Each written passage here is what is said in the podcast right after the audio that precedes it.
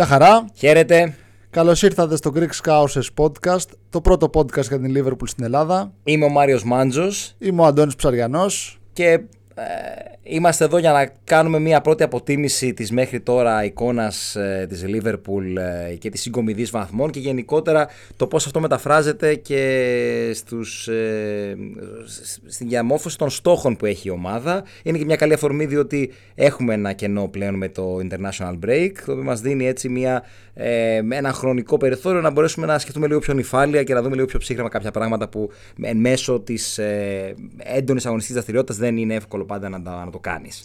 Και όχι μόνο αγωνιστικής δραστηριότητας και της μεταγραφική δραστηριότητας Ναι, βέβαια. που επηρέασε πάρα πολύ τις πρώτες αγωνιστικές. Θα έχουμε, δεν θα έχουμε στόπερ. Ε, τα βασικά στόπερ. Το στόπερ το βάλαμε εμείς στην εξίσωση περισσότερο οι φίλαθλοι και οι δημοσιογράφοι στην Αγγλία.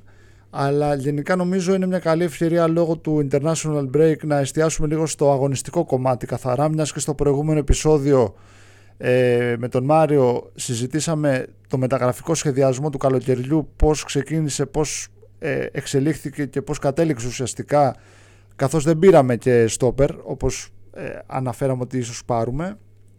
Να δούμε λοιπόν τι έχει παρουσιάσει η ομάδα του Κλόπ σε αυτές τις τέσσερις πρώτες αγωνιστικές και θα κάνουμε όπως είπε και ο Μάριος μια αποτίμηση και σε σχέση, μια σύγκριση σε σχέση με τις προηγούμενες χρονιές του Κλόπ στην ομάδα να δούμε πώς ξεκινάει η ομάδα επί Κλόπ.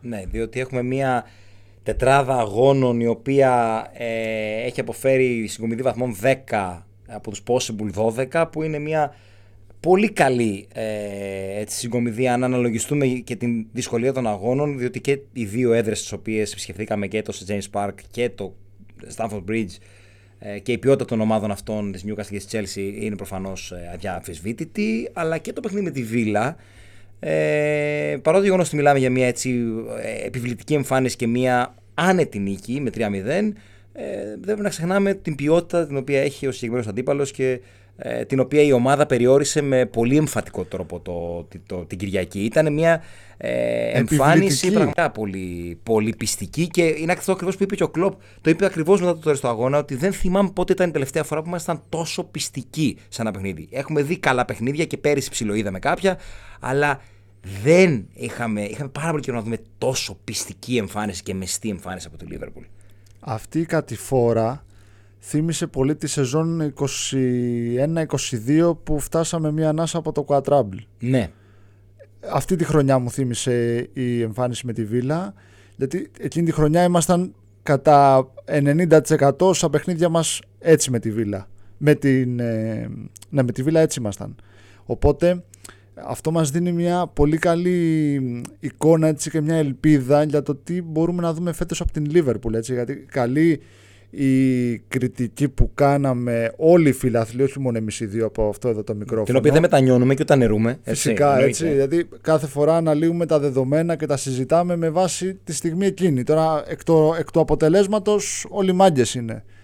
Ε, αυτό που έχει σημασία είναι οι παίκτες που έχουν έρθει να δέσουν, που φαίνεται να έχουν δέσει και να δούμε ένα αποτέλεσμα αντάξιο αυτό που μας έχει υποσχεθεί ο Κλόπ, ο οποίος όπως είχαμε πει και στην αρχή ε, του καλοκαιριού είχε υποσχεθεί ότι θα κάνουμε ό,τι καλύτερο μπορούμε για να ε, διορθώσουμε το, το περσινό λάθος εννοώντας την τραγική σεζόν επί του συνόλου. Ε, και θα σταθώ επίσης μια και το αναφέρουμε στη δήλωση του Trent ο οποίος όταν ρωτήθηκε για τους στόχους είπε ότι θέλουμε να διεκδικήσουμε το πρωτάθλημα Ναι. Και το είπε μάλιστα νομίζω μετά το παιχνίδι με την Τζέλση, αν δεν απατούμε. και τότε θυμάμαι που το συζητούσαμε στο, στο μικρόφωνο αυτό και ήμασταν και οι δύο, κοιταζόμασταν. Δεν μας βλέπατε εσείς προφανώς. Με τον Μάριο κοιταζόμασταν και λέμε τώρα τι- ο τύπος τι λέει, ας Στα πούμε. ηχητικά δεν τη λέγαμε. Στα ηχητικά δεν θέλουν να ξέρουν, δεν θα μας ξανακούσουν. θα βγουν κάτι ωραία κάποιες φορές, θα τα δείξουμε. ναι, Ε, και πραγματικά ε, ίσως ο Κλόπ και οι παίκτες αλλά και η διοίκηση στο συνολικό τους πλάνο είχαν κάποια πράγματα στο μυαλό τους τα οποία τα είδαμε γιατί ήρθαν πολύ καλοί παίκτες. Και ο Γκράβενμπεργκ που ήρθε τελευταία στιγμή αλλά και ο Έντο είναι παίκτης Κλόπ μην επαναλαμβανόμαστε. Είδαμε με τη Βίλα πολύ καλά δείγματα γραφής και πραγματικά αισιοδοξούμε και θα αιτιολογήσουμε γιατί αισιοδοξούμε. Όχι μόνο βαθμολογικά, γιατί βαθμολογικά δεν λέει τίποτα το ότι είμαστε δεύτεροι θεωρητικά, αλλά με βάση το, το πρόγραμμα, με βάση το ότι είμαστε στο Europa League και όχι στο Champions League. Η Newcastle διάβαζα μια ανάλυση της προάλλες που έδειχνε ότι φέτος θα δυσκολευτεί πολύ η Newcastle. Πέρσι τα είχε δώσει όλα για, το, ε, για, το, για την τετράδα. Ε, είχε πολύ καλή ομάδα, το συζητάω. Αλλά φέτος έπεσε σε ένα ανώμιλο φωτιά. Ναι. Με Παρί, Μίλαν και Ντόρτμουντ. Θα έχει παιχνίδια κάθε τρεις, τρεις ημέρες. Και είναι και πρωτόγνωρο σαν εμπειρία έτσι επίσης. Δεν, ε, για μια ομάδα που δεν το έχει συνηθίσει, καλός ή κακός. Ε, η αλήθεια είναι ότι πράγματι το, την Κυριακή είδαμε πράγματα γιατί και, στην, και στα πρώτα τρία παιχνίδια, ακόμη και με την Chelsea που δεν ήμασταν τόσο καλοί σε όλο, στο σύνολο του αγώνα, υπήρχαν διαστήματα, ειδικά στο, στο πρώτο 25 λεπτό μισάωρο, που ε, είδαμε πάρα πολύ ωραία πράγματα από την ομάδα, πάρα πολύ πιστικά και πάρα πολύ έτσι, μάλλον promising, έτσι, που δίνουν υποσχέσεις τέλος πάντων. Ε, αλλά είδαμε την Κυριακή πάρα πολύ ωραία πράγματα τα οποία ακριβώς όπως είπε και ο Αντώνης θυμίζουν Λίβερπουλ. Έτσι. Ε, και καλός ή κακός μέσα σε όλα, για να μην ξεχνάμε και το τι είναι ο κλοπ και ε, ποιο είναι το δυνατό του σημείο γενικότερα και αυτής της ομάδας, είναι το κομμάτι της ψυχολογίας. Βλέπεις μια ατμόσφαιρα πάρα πολύ θετική. Μία ενέργεια η οποία ε, περνάει και στον κόσμο, είναι και εμφανής και στα, στα πρόσωπα των παιχτών. Νομίζω ότι φαίνεται μια υγεία στην ομάδα. Μια, έτσι, δεν ξέρω, σαν, σαν, να, σαν να είναι ξεκούραστοι παίχτε, φρέσκοι. Δηλαδή, αντίστοιχη εποχή πέρυσι τους έλεπες, λες και η σεζόν ήταν, φορέσαν από πίσω τους ε, βάρος ε, 50 αγώνων. Δηλαδή, ήταν πτώματα πέρυσι, τέτοια εποχή. Φέτος είναι πάρα πολύ φρέσκοι, δείχνουν φρέσκοι. Να πω κάτι εδώ. Εννοείται. Το έχουμε συζητήσει και ε, off the record. Η περσινή χρονιά ίσως ήταν ο καθρέφτης του ψυχολογι... της ψυχολογικής πίεσης που υπήρχε την προηγούμενη χρονιά που διεκδίξαμε το Quadruple. Ακριβώς. Και ήταν ουσιαστικά, πέρσι είδαμε ουσιαστικά τον αντίκτυπο της ψυχολογικής αυτής πίεσης, ειδικά εφόσον δεν ανανεώθηκε η ομάδα με μεταγραφές. Δεν ήρθε φρέσκο αίμα να δώσει αυτή την τονοτική ένεση ότι ανανεώθηκα. Ήταν η ίδια ομάδα η οποία πιέστηκε, έφτασε στα όρια της στα κόκκινα και δεν ανανεώθηκε, δεν άλλαξε κάτι προς το καλύτερο. Επομένως αυτή η ομάδα σκασμένη είδαμε τα αποτελέσματά της και φάνηκαν, μια και είπαμε και στην αρχή για βαθμολογίες, πέρσι ήταν το χειρότερο ξεκίνημα επί εποχής κλόπ. Δύο Ναι. ισοπαλίες και μια ήττα. Δύο πόντι στα τρία πρώτα παιχνίδια και νίκη μετά με την, ε, Με την Bournemouth ήταν. με το την 9-0. Bournemouth το 9-0. Ε, Στα τέσσερα πρώτα παιχνίδια πέρσι είχαμε πέντε πόντους και είχαμε γκελάρει με την Νεοφώτης στη Fulham, με την Crystal Palace στο Anfield. Είχαμε χάσει 2-1 από την United και κερδίσαμε 9-0 με ένα πυροτέχνημα εντάξει, την Bournemouth. Και τα αποτελέσματα αυτά μέσα σε όλα και με πολύ κακή εικόνα, έτσι. Δηλαδή, Με τραγική εικόνα. Τραγική εικόνα. Και όλο αυτό προφανώς σε συνδυασμό και με πράγματα τα οποία γίνανε, όπως η αποβολή του Νούνιες και άλλα παραπλήσια, ε, ήταν και πολύ ισχυρά πλήγματα στην αυτοπεποίθηση της ομάδας. Καλός ή κακός η Liverpool μέσα σε όλα είναι και ομάδα ψυχολογίας, παιδιά. Έτσι. Ε, είναι πολύ βασικό το κομμάτι αυτό, ειδικά με έναν προπονητή όπως ο Κλόπ. Μα αυτό είναι ένα κομμάτι το οποίο έχει εξελίξει ε, τη- και την ομάδα ο Κλόπ. Δηλαδή οι παίχτες, δεν μην κρυβόμαστε, το έχουμε πει και άλλες φορές. Ε, Ρόμπερτσον, Βαϊνάλντουμ όταν πρώτο ήρθανε ανέβηκαν ποιοτικά γιατί είχαν και την ψυχολογία. Είχαν την, ε, την ελευθερία που τους δίνει στο παιχνίδι ο Κλόπ είχαν το ψυχολογικό μπουστάρισμα που τους ρίχνει το ντοπάρισμα στα αποδητήρια όλα αυτά παίζουν ρόλο και, και, και στο γήπεδο παίζουν ρόλο η ανατροπή ας πούμε με την ε, Newcastle το 1-2 τώρα με τον Νούνιες ε, εντάξει, είναι θέμα ψυχολογίας καθαρά Ναι, βέβαια. και στισίματος. Ε, τι τους είπες στα αποδητήρια, πώς τους έστησε στο, στο γήπεδο στο δεύτερο ημίχρονο, ότι οι παίχτες ακολούθησαν το πλάνο. Αυτά πέρσι δεν τα βλέπαμε. Ε, θα συμφωνήσω με τον Μάριο. Βλέπουμε λίγο μια καθαρή ατμόσφαιρα. Δεν υπάρχει αυτή η τοξικότητα η περσινή που πραγματικά δεν μπορώ να καταλάβω για ποιο λόγο υπήρχε τόσο πολύ πέρσι. Τώρα που το βλέπω από απόσταση. Ε, θέλετε η αποχώρηση του Μανέ, το ότι πήραμε ένα σεντερφόρ με πολλά λεφτά. Δεν μπορώ να καταλάβω γιατί υπήρχε αυτή η τοξικότητα πέρσι και αυτή η τοξικότητα οδήγησε και τον Edwards και τον Ward να φύγουν τελικά από την Ναι. ομάδα. Θα επανέλθουμε για αυτούς τους δύο στη συνέχεια. Φέτος βλέπουμε λίγο μια ηρεμία στην ομάδα Ναι. και έχουν έρθει και τα αποτελέσματα. Αυτό ήθελα να πω. Αυτό ότι έχει κεφαλαιοποιηθεί αυτή η ηρεμία με κάποια αποτελέσματα και ε, σωστά αναφέρεσαι στην ανατροπή με την Newcastle γιατί είναι, είναι τέτοια τα αποτελέσματα που χτίζουν το χαρακτήρα μιας ομάδας.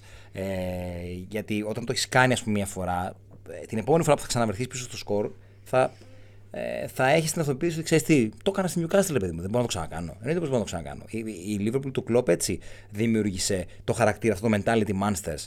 Ε, είναι αυτό το παιχνίδι, είναι και μια πολύ πιστική εμφάνιση απέναντι σε μια πολύ καλή ομάδα όπως η Villa. Είναι πράγματα τα οποία αρχίζουν και χτίζουν αυτοπεποίθηση. Δηλαδή η ομάδα φαίνεται πλέον. Και ξέρεις κάτι, υπάρχουν και πράγματα που έχουν αρχίσει και ε, εξαλείπουν. Ε, πώς το λένε, ε, φεύγουν. Εκλεί- ε, Εκλείπουν, λείπουν. συγγνώμη, ναι, παιδιά, κόλλησε το κεφάλι μου. Ε, Όπως είναι η αμφισβήτηση των Νούνιες. Έτσι, και η μουρμούρα. Πλέον ο, ο Νούνιες αρχίζει και γίνεται ε, στη συνείδηση των φιλάθρων, όχι μόνο των δικών μας, γενικά του φίλαθρου κοινού, ένα πολύ καλό σεντερφόρ και όχι το flop το περσινό. Πράγμα το οποίο είναι και δουλειά κλοπ, γιατί ο κλοπ με τον τρόπο με τον οποίο τον χειρίστηκε, το λίγο που τον έβαζε, το σιγά σιγά, το α, γιατί δεν παίζει τόσο ο Νούνιες, τον έβγαλε από το. Του βγάλε το βάρος από πάνω του και τον έχει τώρα Σιγά σιγά σένιο. και σκοράρει. Ήταν πολύ καλός και με τη Βίλα. Στην ουσία σκόραρε. Στην ουσία σκόραρε. Έχασε βέβαια ένα που θα μπορούσε να το είχε βάλει. Αλλά ο Νούνιες, προσωπικά είναι μαζί με τον Σομποσλά είναι μετά τη φυγή Μανέ η αγαπημένη μου παίκτη στην ομάδα. Πιστεύω ειδικά ο Σομποσλάι θα δώσει πραγματικά άλλη διάσταση όπως το είχαμε γράψει στο επεισόδιο όταν τον ανακοίνωσε η ομάδα. Ε, το παιδί είναι δύο φορές πολυτιμότερος παίκτης στα δύο παιχνίδια που έχει στο Anfield και με ένα γκολ. Ε, γενικά το upgrade στο κέντρο είναι ε, καταφανέστατο. Απίστευτο. Ε, Και ο Μακάλιστερ πώς κρατάει την μπάλα, πώς και ο ίδιος ο Μακάλιστερ πετάει τις πάσες πίσω στην άμυνα, πώς πρεσάρει η ομάδα. Πώ πρεσάρει. Αυτό, δηλαδή, θα ανακαλέσω μία δήλωση του ε, Linder στο 19 που είχε πει ότι our identity is intensity. Ναι. Το pressing. Το pressing πέρσι δεν υπήρχε. Έβλεπες μια ομάδα ε, σαθρή, δεν μπορούσε να πιέσει. Και φέτος το αποκορύφωμα το παιχνίδι με τη Βίλα που είδαμε την Κυριακή η ομάδα την έπνιξε τη Βίλα. Της έστεινε τις παγίδες της, κα- την οδηγούσε στον Πάου Τόρες, στον χύψη ωμέγα παίκτη και την έπνιγε. Διάβαζα μάλιστα ένα στατιστικό ε, στο παιχνίδι με τη Βίλα στο πρώτο ημίχρονο η ομάδα έκλεψε την μπάλα στο επιθετικό τρίτο 7 φορές στο πρώτο ημίχρονο μόνο. Αυτό πέρσι έγινε λέει πέρσι όλη τη χρονιά μια φορά μόνο. Και τώρα έγινε τέταρτη αγωνιστική που η ομάδα από ό,τι δεν έχει δέσει, δεν, δεν, δεν. Αυτό προσωπικά μου δίνει ελπίδα ότι η ομάδα μπορεί να επανέλθει ναι. ε, σε, πώς το λένε, σε ένταση στα επίπεδα 21-22. Συμφωνώ και η αλήθεια είναι ότι επίσης ένα πάρα πολύ ενθαρρυντικό ε, το οποίο δεν αφορά μόνο στους δύο αυτούς παίκτες σαν ξεχωριστές οντότητες αλλά γενικότερα στη λειτουργία της ομάδας και δει την αμυντική η οποία οφείλεται κυρίως στο upgrade που αναφέραμε ε, και αναφέρουμε γε- στο κέντρο είναι η πολύ καλή εικόνα που έδειξε και ο Γκόμες και ο Μάτιπ το οποίο δεν είναι όμως αυτό είναι μόνο δουλειά Γκόμες και Μάτιπ, είναι δουλειά μιας ολόκληρης ομάδας. Γιατί όταν, το είπε και ο Κλόπ νομίζω στη- στο τέλος του αγώνα, ότι όταν ε, ε, το κέντρο σου δεν μπορεί να κουνηθεί στην ουσία, ε, δεν μπορεί να καλύψει, δεν μπορεί να τρέξει, δεν μπορεί να πρεσάρει, προφανώς αφήνει εκτεθειμένη την άμυνα και παίκτες όπως ο Μάτιπ και ο Γκόμες ε, θα εκτεθούν. Το, το είπε ο Κλόπ, αυτό το είπε, σί- σίγουρα το είπε, ότι ε, ξέραμε από πριν ότι ο Watkins είναι πιο γρήγορο στο Μάτιπ έπρεπε να βρούμε έναν τρόπο για να μπορέσουμε να τον περιορίσουμε. Και ήταν αυτό, το να καλύψουμε, το να πρεσάρουμε σωστά, να καλύψουμε του χώρου, δηλαδή το κέντρο να δουλεύει ασταμάτητα. Πράγμα να- το οποίο δεν υπήρχε πέρυσι. Για να μην φτάσει μπάλα στο Watkins. Ναι. Είναι απλά τα πράγματα. Είναι πάρα πολύ απλά. Όλη, η λειτου- αυτό που περιγράφει ο Μάριος είναι όλη η αμυντική λειτουργία. Χωρί γιατί- να αποτιμώ την, την επίδοση των παιδιών, έτσι, ήταν, ήταν καταπληκτική και οι δύο, έτσι. Ξέρεις τι γίνεται όλη η ομάδα πρέπει να είναι μια καλοδουλεμένη μηχανή. Αυτό που είχε πει ο Κλοπ και πέρσι και το είπε και φέτος για τον Νούνιες, ότι ε, το είπε για διαφορετικές περιστάσεις. Ο πρώτος αμυντικός της ομάδας είναι ο επιθετικός. Σωστά. Το είπε πέρσι για άλλο λόγο, φέτος το είπε για τον Νούνιες. Αν η ομάδα δεν ξεκινάει από ψηλά να πρεσάρει και να κλέβει την μπάλα, θα φτάσει η μπάλα στο Watkins, όπως ε, ανέφερε τώρα ο Μάριος.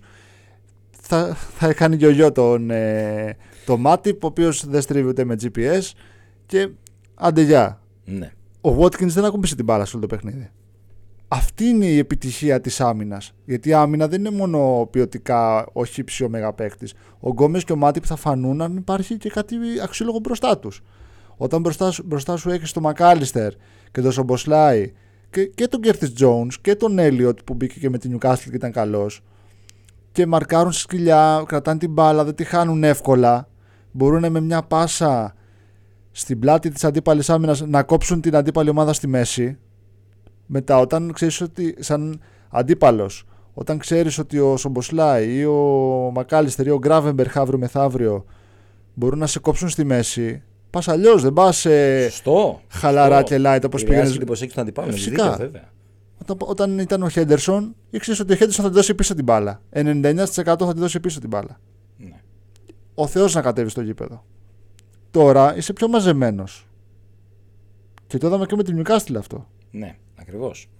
Και επίσης ένα άλλο στοιχείο το οποίο εγώ τουλάχιστον εντόπισα, δεν ξέρω αν όντως το είδα καλά, ε, είναι ότι ήταν και πιο περιορισμένη όλη αυτή, όλο αυτό το, το επιθετικό γυρολόι του Trent. Ε, δηλαδή Μαζεύτηκε λίγο. μαζεύτηκε λίγο. Νομίζω ότι αυτό ήταν. Σίγουρα ήταν εντολή κλοπ.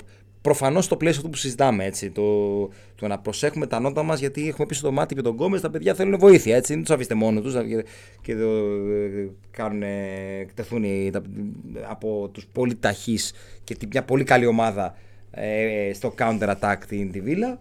Ε, οπότε και αυτό έπαιξε το ρόλο του. Δηλαδή ο Τρέντ ήταν λίγο πιο, πιο στη θέση του, στη θέση που τον βάζει ο Κλοπ μάλλον. Ε, παρά στο, στο όλο αυτό το πήγαινε έλα από εδώ και αριστερά και από εδώ από παντού να στο γήπεδο επιθετικά ε, το οποίο όντως ε, ε, οδήγησε στο να μην έχουν πάρα πολλά ρήγματα από δεξιά. Νομίζω δεν είχαμε καθόλου ρήγματα. Ε, σε κανένα δύο περιπτώσεις από ε, κλεψίματα της Βίλα κι- κινδυνεύσαμε, αλλά η όλη λειτουργία της ομάδας γενικά σου ενέπνεε μια σταθερότητα. Μπράβο. Εντάξει, το να γλιστρήσει ο Γκόμες που γλίστρησε σε κάποια φάση και να βγει φάση, οκ, εντάξει, εντάξει. παιδί. Αυτό δεν είναι θέμα ποιότητας, γλίστρησε, εντάξει, να μην τρελαθούμε. Ε, αλλά η ομάδα μου έδειξε πολύ μεγάλη σταθερότητα στο παιχνίδι. Από την αρχή και βλέπω στον Κλοπ μια πολύ καλή άβρα στον πάγκο. Σωστό. Μια αισιοδοξία. Αυτ- Αυτό με καθησυχάζει. Σωστό. Πολύ σωστό. Έχει. Μ, Και αυτός φαίνεται ξεκούραστος γενικά, ψυχικά, φαίνεται πιο ήρεμος, ε, φαίνεται να πιστεύει περισσότερο στην ομάδα και έχει και λόγους που το, που το, που το κάνει, έτσι εννοείται. Ε, και μ, μιας και το πάμε και στο, στο Globe, να πούμε ότι ε, είναι από τα καλύτερα ξεκινήματα στη σεζόν επί Klopp, έτσι. Πριν φτάσουμε σε αυτό, να πω κάτι γιατί θα το ξεχάσω. Πες το. πες το. Ίσως είναι χαρούμενος γιατί έχει παίχτες που να μπορούν να παίξουν το σύστημα που θέλει να παίξει ο Κλοπ. Ω, Έτσι, γιατί Πολύ σωστό. το τερματίζω λίγο τώρα, Δεν αλλά, το τερματίσει καθόλου. αλλά πέρσι με Χέντερσον, Μίλνερ, Κεϊτά, Τσάμπερλεϊν και Φάμπιο Καρβάλιο, με συγχωρείτε πάρα πολύ, δεν μπορούσε να παίξει pressing. Ναι. Ναι. Με, συγχωρείτε, με όλο το σεβασμό, δεν μπορούσε να παίξει pressing. Όχι. Όχι. Φέτος έχει πάρει σκυλιά μαύρα του πολέμου που πέφτουν με τα δόντια στη, στον αντίπαλο. Το, με τη βίλα την πνίξαμε. Και τον βλέπεις πολλές φορές να παθιάζεται πάρα πολύ βλέποντας τους παίκτες του να τρέχουν σαν τα σκυλιά. Ε, και είναι, είναι πραγματικά αυτό που λες, έχεις απόλυτο δίκιο, ότι όντως πλέον φαίνεται ότι ε, η ομάδα αρχίζει να αποκτά πάλι μια ταυτότητα κλόπρε, παιδί μου. Σωστό. Αυτό, μα, πιστεύω, επειδή είπες το χαμόγελο του κλοπ, αυτό μου ήρθε στο μυαλό. Είναι περιχαρής γιατί έχει παίκτες να δουλέψεις στο στυλ που έχει ο κλοπ. Ναι. Αυτό το στυλ έχει. Δεν, δεν μπορεί να παίξει με παίκτες που δεν μπορούν να πρεσάρουν. Ναι. Κακά τα ψέματα. Πατώσαμε με παίκτες που δεν μπορούν να- να πρεσάρουν. Και πόσα θα μπορούσαμε να είχαμε αποφύγει αν πέρσι είχε φύγει ο Τσάμπερλιν και ο Κεϊτά. Δεν λέω όλοι. Ο Τσάμπερλιν και ο Κεϊτά. Και είχαμε πάρει έναν παίκτη, τον Νούνιες, που τον θέλαμε εμείς και οι Wolves. που τον πήρε τώρα η City, θα είχαμε δει καλύτερα πράγματα πέρσι. Αλλά εντάξει, με το αν δεν κάνεις ομάδα, ας πάμε στο τώρα. Να συνεχίσουμε από εκεί που. Τουλάχιστον να αποδειχθεί ότι ήταν διδακτική η περσινή σεζόν, αν είναι Σωστό. Να συνεχίσουμε από εκεί που διέκοψα το Μάριο. Τα, τα καντήλια και, τα, και η γκρίνια. Ε, ναι, είναι πράγματι μία από τις ε, καλύτερες κινήσεις της σεζόν ε, εποχής κλόπ και η αλήθεια είναι ότι ε, όσες φορές τουλάχιστον ε, δεν ξέρω αν, αν κάνω κάποιο λάθος, γιατί δεν τα έχω δει τα αποτελέσματα όλα. Όσο, όσο θυμήθηκα χθες που το καθόμουν στα πρόχειρα, ε, δεν νομίζω ότι υπάρχει σεζόν που να έχουμε περα, έχουν να περάσει τέσσερις αγωνιστικές, να είμαστε αίτητοι και να μην έχουμε κάνει πρωταθλητισμό. Κάνω λάθος; Όχι, δεν κάνεις λάθος. Ε, είναι μια χρονιά φέτος. Ε, η δεύτερη καλύτερη επίδοση, η δεύτερη καλύτερη κίνηση επί κλόπ οι δύο καλύτερες εκκινήσεις επί κλόπ ήταν η σεζόν 18-19 που τερματίσαμε δεύτερη με 97 πόντους πίσω από τη City και η επόμενη 19-20 που πήραμε το πρωτάθλημα με 99 πόντους. Η αμέσως επόμενη επίδοση σε αυτές τις χρονιές είχαμε 4, 4 στα 4 στην, ε, ναι. στο ξεκίνημα. Η αμέσως καλύτερη επίδοση ήταν η σεζόν 21-22 που φτάσαμε μια ανάσα πριν από το Quadruple όπου είχαμε 10 πόντους όπως και τώρα πάλι με μια ισοπαλία αυτή με την Chelsea 1-1. Αχ, τότε και η Chelsea ήταν, ε. Πάλι η Chelsea ήταν τότε. Ε, εντάξει, δεν λέμε ότι θα πάμε και φέτος για το quadruple, έτσι, για το όνομα του Θεού, αλλά αυτό που λέει ο Μάριος έχει ε, αξία να σταθούμε. Κάναμε πρωταθλητισμό. Η αρχή είναι το ίμιση του παντός. Αν ξεκινήσεις με μια ε, κατραπατιά από εδώ, μια κατραπατιά από εκεί και ακόμα ψάχνεσαι, δεν μπορείς να πας για μεγάλα πράγματα. Και φέτος δείχνουμε πολύ σοβαρή από την αρχή. Ναι, ακριβώς. Και γενικότερα νομίζω ότι είναι πολύ σημαντικό. Αρχικά να, να θυμηθώ, θέλω να θυμηθούμε μαζί, γιατί ήμασταν και μαζί στο, στο Liverpool όταν μας το είπε αυτό. Μια προσέγγιση της πολύ. Ο Νίλ Άτκινσον το, από το Anfield Rap μας το είπε. Ότι ξέρετε, έχουμε καλομάθει γενικά ε, ή κακομάθει, δεν ξέρω πώς, πείτε το πώ θέλετε. Ε, που, από τη Liverpool του πρωταθλήματος έτσι, που πήγε και τα σάρωσε όλα. Πήγε πόσα, 19 στα 20 με μια σοβαλία στην αρχή. Που κέρδιζε, κέρδιζε, κέρδιζε ασταμάτητα. Και έχουμε στο μυαλό μας ότι αυτό είναι το μοτίβο που πρέπει να υπάρχει για να κατακτήσει το πρωτάθλημα. Εντάξει, προφανώς όλη αυτή την τελειότητα την έχει δημιουργήσει η αντιπαλότητα της City με τη Liverpool. Okay. Αλλά αν κάτσουμε για δούμε πιο ψύχρεμα χρονιές, όπως και η περσινή που η City πήρε το πρωτάθλημα, όπως και η προπέρσινη που η City ξαναπήρε το πρωτάθλημα, θα δούμε ότι δεν είναι έτσι ακριβώς. Δηλαδή, και το 10 στους 12 δεν είναι και τόσο άσχημο. Έτσι. Κάθε άλλο. Είναι πάρα πολύ καλά, δεν το συζητάμε. Και νομίζω, επειδή επίσης το, το, το λέγαμε και off the record χθες, ε, νομίζω ότι είναι μια σεζόν ακριβώς επειδή έχει πάρα πολλές ομάδες που είναι πολύ ενισχυμένες και ποιοτικές, ήτι πολλές παγίδες στη σεζόν για ομάδες πρωταθλητισμού και πολλά στραβοπατήματα πιθανώς και έτσι, ανακοπές βαθμών εκτιμώ ότι είναι ένα πράγμα το οποίο θα, θα κρυθεί κάτω από τους 90. Πιθανώς να κρυθεί κάτω από τους 90. Οπότε αυτή τη στιγμή, ό,τι μαζέψεις. Ευχαριστώ, φέρτε το. Καλά, δεν το συζητάμε αυτό. Δεν το συζητάμε καθόλου γιατί και η City, η οποία εντάξει είναι το αδιαφυσβήτητο φαβορή για την κατάκτηση του πρωταθλήματος, ε, έχασε τον Μαχρέζ, έχασε τον Λαπόρτ. Ε, έχασε, εντάξει, να πεις δεν παίζανε τόσο σημαντικό ρόλο. Έχασε όμως τον Κουντογκάν που ήταν η ψυχή του κέντρου και της ομάδας και θα χάσει για αρκετούς μήνες και τον Ντεμπρόινε. Όλα αυτά σε συνδυασμό με την απόκτηση του Ντοκού, ο οποίος είναι ντριμπλέρ, δεν είναι πασέρ, δεν είναι τικιτάκα όπως είναι οι υπόλοιποι παίκτες του Γκουαρδιόλα, αλλά και η προσθήκη και του Γκβάρδιολ, που σημαίνει ότι θα παίζει πολύ με το 3-5-2, 3-4-3, όπως θέλετε πείτε το, σημαίνει ότι ίσως εισάγει και μια μικρή αλλαγή στο στυλ του παιχνιδιού, του παιχνιδιού της City λόγω και του Άλβαρες ο οποίος πλέον παίζει σαν second striker πίσω από τον Χάλαντ για να τους χωρέσει. Όλες αυτές οι προσθήκες αλλαγές όπως θέλετε πείτε σε αλχημίες ενδέχεται να φέρουν και απολύτως βαθμούν για τη City δεν μπορεί να περνάει από όλα τα παιχνίδια αέρας έτσι και ομάδες όπως η Brighton η West Ham η, η Aston Villa, αυτές οι τρεις ομάδες ειδικά πιστεύω θα κάνουν ζημιές φέτος. Ακριβώς. Είναι εξαιρετικές ομάδες. Ακριβώς. Και επίσης, παιδιά, εντάξει, μην ξεχνάμε ότι και η City δεν έχει υπογράψει κανένα είδους συμβόλαιο ούτε με τον Θεό, όποιος και αν είναι, ξέρω αν πιστεύει ή οποιοδήποτε, ε, ούτε με την επιτυχία. Και επίσης, μην ξεχνάμε ότι η City επίσης έρχεται από μια σεζόν στα κόκκινα, σεζόν μέχρι το τέλος. Τρέμπλ έκανε. Ναι, διαφορετική έκβαση, πολύ σημαντικό. Γιατί κατέκτησε και το πρωτάθλημα, κατέκτησε το Champions League, η ψυχολογία είναι διαφορετική. Αλλά δεν πάβουν και οι παίκτες να είναι και άνθρωποι. Έτσι. Θα δούμε και σκαμπανεβάσματα και στη City, είναι δεδομένο αυτό. Ε, θα δούμε και δική μας κοιλιά, θα τα δούμε όλα. Ε, όλα παίζουν τον ρόλο τους. Πρέπει να, να έχουμε μια υπομονή και γενικότερα να μην είμαστε και μηδενιστές. Δηλαδή, γιατί θα έρθουν στραβατήματα και δικά μας. Έτσι το λέω από τώρα γιατί θα. Ακριβώς γι' αυτό ανέφερα πριν το, το ότι έχουμε καλομάθει με τα σερή αποτελεσμάτων και ενικών. Θα έρθουν και αρνητικά αποτελέσματα. Μην μηδενίζουμε τίποτα. Πρέπει να πιστέψουμε στην ομάδα γιατί αυτή τη στιγμή δείχνει η ίδια η ομάδα να πιστέψει στον εαυτό της. Αυτό είναι το σημαντικότερο από όλα. Και θα συμπληρώσω σε αυτό που λες ότι την χρονιά που πήρε η Liverpool το πρωτάθλημα η City ερχόταν από δύο ή τρία σερή πρωταθλήματα, νομίζω δύο ε, και ήταν πάρα πολύ κακή. Μάζεψε βέβαια 81 πόντους, αλλά δεν ξέρω αν θυμάστε, είχε πάρα πολλά σκαμπανεβάζοντα μέσα σε εκείνη τη χρονιά. Που δεν είχε αλλάξει τίποτα από τις ομάδες που πήρε το πρωτάθλημα τις δύο, τις δύο προηγούμενες χρονιές. Ε, αυτό που θέλω να πω είναι ότι έχουν πάρει τρία πρωταθλήματα σερή, έχουν πάρει τρέμπλ πέρσι. Ε, βέβαια είναι μια ομάδα νεανική ε, με πάθος και όρεξη και δίψα να τα κατακτήσουν όλα ε, αλλά δεν μπορεί να το κάνουν από ε, πώς να το πω μπορεί και να το πετύχουν αλλά δεν έχουν υπογράψει ότι θα το πετύχουμε στάνταρ μπορεί να, να ξεφουσκώσουν, να κουραστούν, να βγάλουν τραυματισμούς Ήδη ο Ντεμπρόινε βγήκε τρεις μήνες έξω, πόσο τέσσερις. Ναι.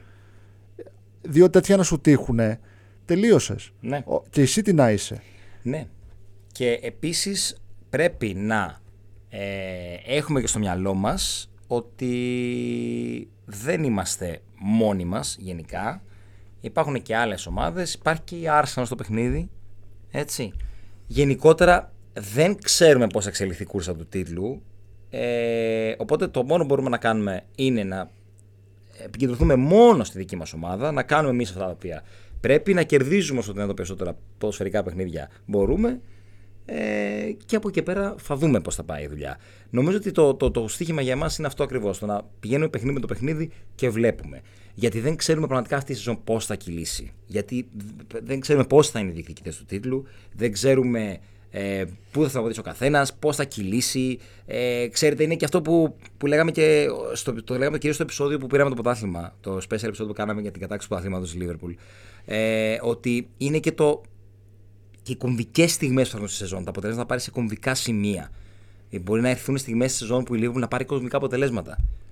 Ή η City αντίστοιχα. Δεν ξέρουμε, θα το δούμε. Είναι πολύ νωρίς. Το μόνο σίγουρο είναι ότι η ομάδα δείχνει ότι έχει μία βάση για να μπορέσει να κυνηγήσει κάτι. Αυτό είναι το μόνο σίγουρο και θα προσθέσω σε αυτό που λες το κομμάτι των τραυματισμών.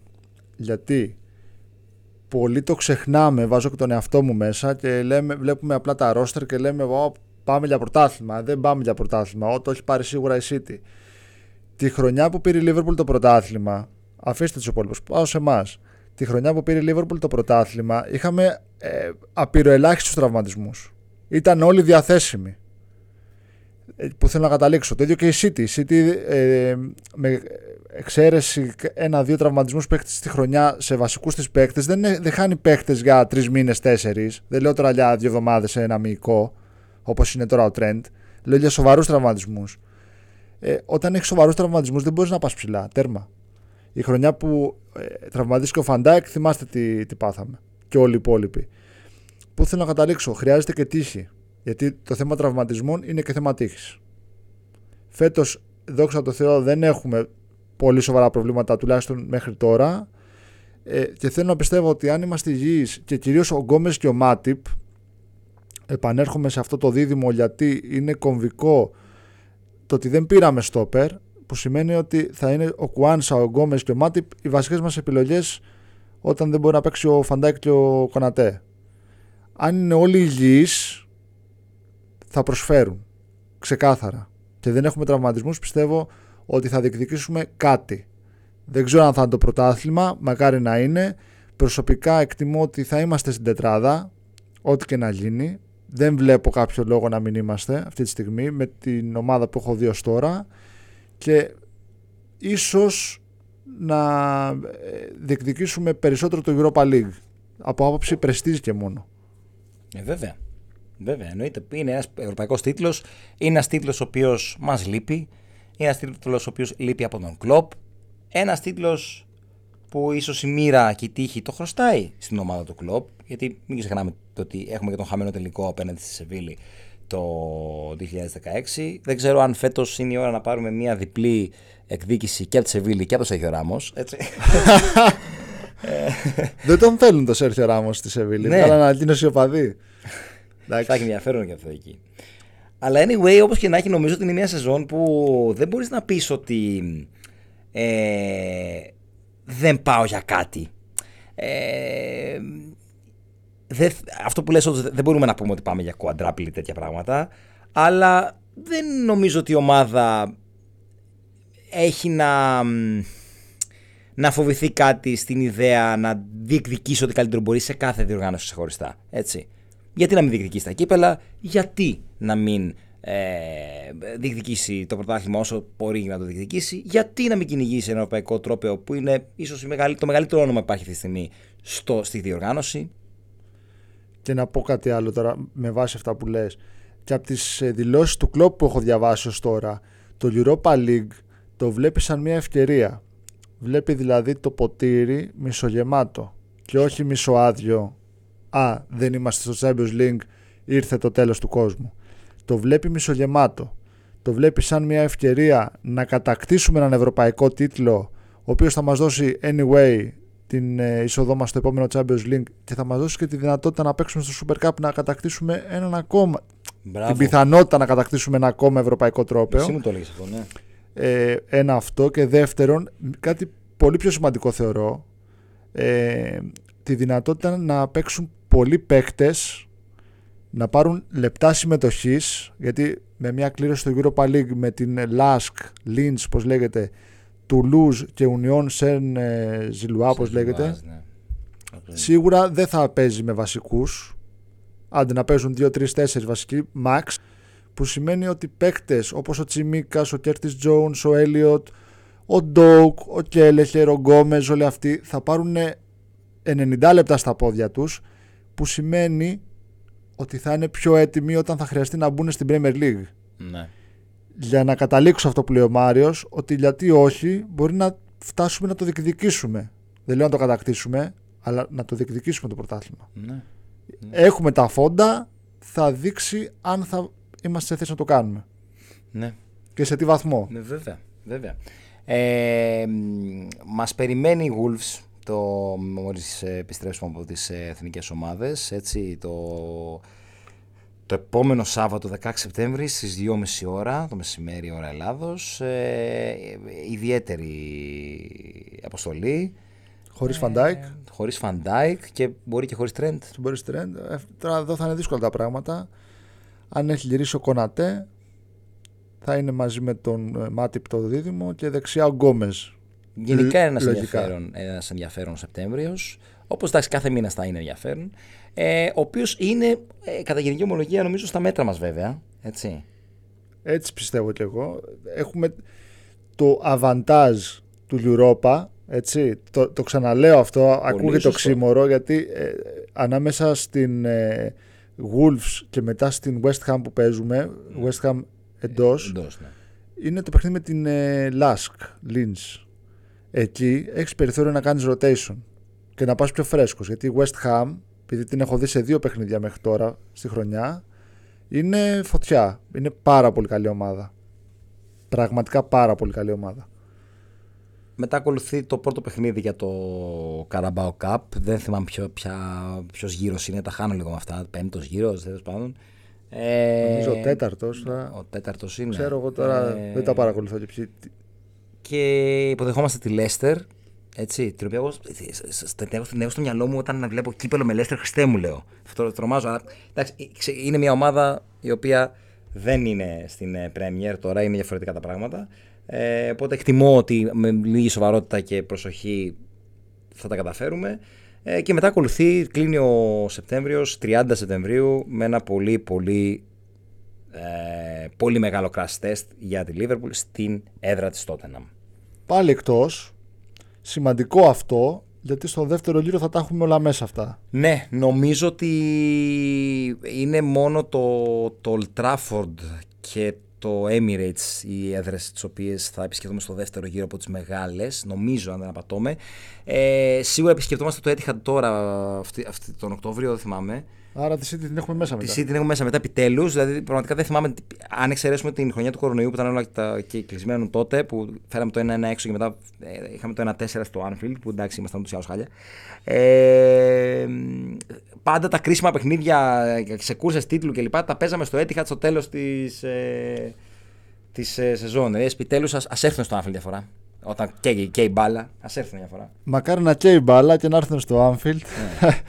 Γιατί τότε θα είναι έτσι αλλιώς τα πράγματα. Θα είναι αλλιώς η πίεση ε, στα νοκάουτ των ευρωπαϊκών διοργανώσεων. Αυτό που είπες νωρίτερα είναι πολύ σημαντικό. Τα κομβικά σημεία της χρονιάς παίζουν ρόλο, είναι τα turning points. Πώς ήταν η ψυχολογία μετά το, το γκολ του Μανέ μέσα στην Αστον Βίλα, το 1-2. Έτσι, ρε φίλε. Πώς ήταν μετά τον γκολ του Ορίγκη με την ε, Everton; Αυτό το momentum αλλάζει όλο το momentum της ομάδας. Ναι. Το συνολικότερο momentum. Και έχει ενδιαφέρον γενικά είναι. Ε, Όλες οι ομάδες έχουν αυτό το. Ε, φαίνεται ότι έχουν ένα mentality τέτοιο. Γιατί και η City πήρε το παιχνίδι με την ε, Fulham τις προάλλες στο, στο τέλος. Η Arsenal πήρε ένα πολύ μεγάλο παιχνίδι με την United στο τέλος. Θα δούμε ωραία πράγματα φέτος από, από όλους πιστεύω. Θα έχει ενδιαφέρον πολύ το πρωτάθλημα, παιδιά. Πολύ ενδιαφέρον. Και να δούμε και εμείς πόσο θα μπορέσουμε να, το... να είμαστε από κοντά. Πιστεύω θα είμαστε από κοντά. Δεν ξέρω στη βαθμό. Ναι. Προσωπικά αισιοδοξώ, το είπα και νωρίτερα. Ε, αρκεί να είμαστε υγιείς. Αυτό ρε φίλε. Γιατί, γενικά υπάρχει, υπάρχει βάθος. Και κυρίως πίσω να είμαστε υγιείς, γιατί εκεί υστερούμε λίγο στο βάθος. Ήδη ο Κόνορ Μπράντλε έχει πρόβλημα στη, στην πλάτη του. Δεν έχουμε backup ουσιαστικά για τον Trent. Ο Γκόμε πρέπει να παίξει στόπερ όταν δεν έχεις ε, άλλον στόπερ διαθέσιμο. Εκεί, αν είμαστε υγιείς εκεί, θα πάμε πολύ καλά. Γιατί μπροστά είμαστε πλήρει Κέντρο είμαστε πλήρει. Να δούμε. Να δούμε. Τέλεια. Νομίζω το, το, το καλύψαμε για, για αυτήν την ε, τη εβδομάδα. Θα που θέλαμε να πούμε είναι μια εβδομάδα η οποία θα είναι λίγο έτσι νεκρή διότι έχουμε τις, ε, τις υποχρεώσεις των εθνικών ομάδων. Ελπίζουμε να μην έχουμε κανένα πρόπτο τώρα εκεί πέρα με τις εθνικές ομάδες. Εντάξει, γιατί δεν, δεν, έχουμε κάτι εφιάλτες που βλέπουμε το παρελθόν. Και ούτε απρόπτο με Σαλάχ. Α, ναι, και αυτό. Είναι και αυτό. Το έχουμε ξεγράψει λίγο, αλλά οι Άραβες δεν το έχουν ξεγράψει. Ναι. Θα το καταλάβουν μια και καλή. Δεν ναι, νομίζω ναι, να έχουμε κάτι. Δεν, δεν έφυγε όταν είχαμε το περιθώριο να πάρουμε αντικαταστάτη. Θα φύγει τώρα που δεν μπορούμε να πάρουμε αντικαταστάτη. Και νομίζω ότι αυτό που λέγαμε ότι εάν πραγματικά ο Σαλάχ ήθελε να φύγει, θα είχε φύγει με την πρόταση των 150 εκατομμυρίων. Δηλαδή θα είχε πει στην ομάδα, παιδιά, θέλω να φύγω. Ναι. Ε, δεν υπήρχε περίπτωση να πει η ομάδα όχι σε μια πρόταση 150 εκατομμυρίων για να παίξει 31 χρονών, ο οποίος θέλει να φύγει. Δηλαδή δεν υπήρχε περίπτωση. Τώρα δεν το συζητάμε. Όχι μόνο για τους FSG, για οποιαδήποτε ομάδα τον πουλούσε. Anyway, υπάρχουν πράγματα τα οποία μπορούμε να πούμε. Αν, αν ανοίξουμε τώρα την κουβέντα για τη Σαουδική Αραβία, θα πάμε πολύ μακριά. Γιατί μέσα σε αυτό μπορούμε να πούμε και πολλά πράγματα και για τον Χέντερσον, ο οποίος έδωσε μια σύνδεξη στον David Ornstein στο Athletic. Ε, την επόμενη το εβδομάδα. Μην το ανοίξουμε τώρα, ας το, για να έχουμε και υλικό για την επόμενη εβδομάδα, για που θα είναι νεκρή περίοδος. Ε, είναι πάρα πολλά πράγματα που μπορούμε να πούμε για τη Σαουδική Αραβία πάντως. Και θα τα πούμε. Ναι, ναι, ναι, ναι θα τα πούμε, θα τα πούμε βεβαίως, βεβαίως. Ε, ευχαριστούμε πάρα πολύ για άλλη μια φορά. Ε, θα δώσω το λόγο στον Αντώνη για τα δέοντα την καθιερωμένη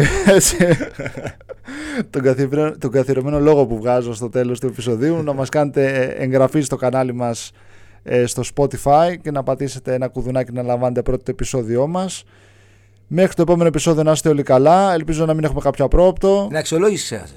Την αξιολόγηση. Πώς την ξέχασα την αξιολόγηση; Πώς το θυμήθηκα εγώ είναι το ερώτημα. Κάντε μας και μια αξιολόγηση. Ναι, να γίνουμε καλύτεροι και ό,τι θέλετε είμαστε διαθέσιμοι, το ξέρετε, στα προσωπικά μας ε, social media αλλά και στο podcast, στο facebook και στο tiktok. Αν δεν απαντάω, επιμένετε, ξαναστείλτε. Ε. δεν είναι προσωπικό, μην το παίρνει κανεί. Το Αντώνη ρωτήστε, έχω πρόβλημα. Α έστελνε. Να είστε όλοι καλά. Γεια σας, χαίρετε, ευχαριστούμε.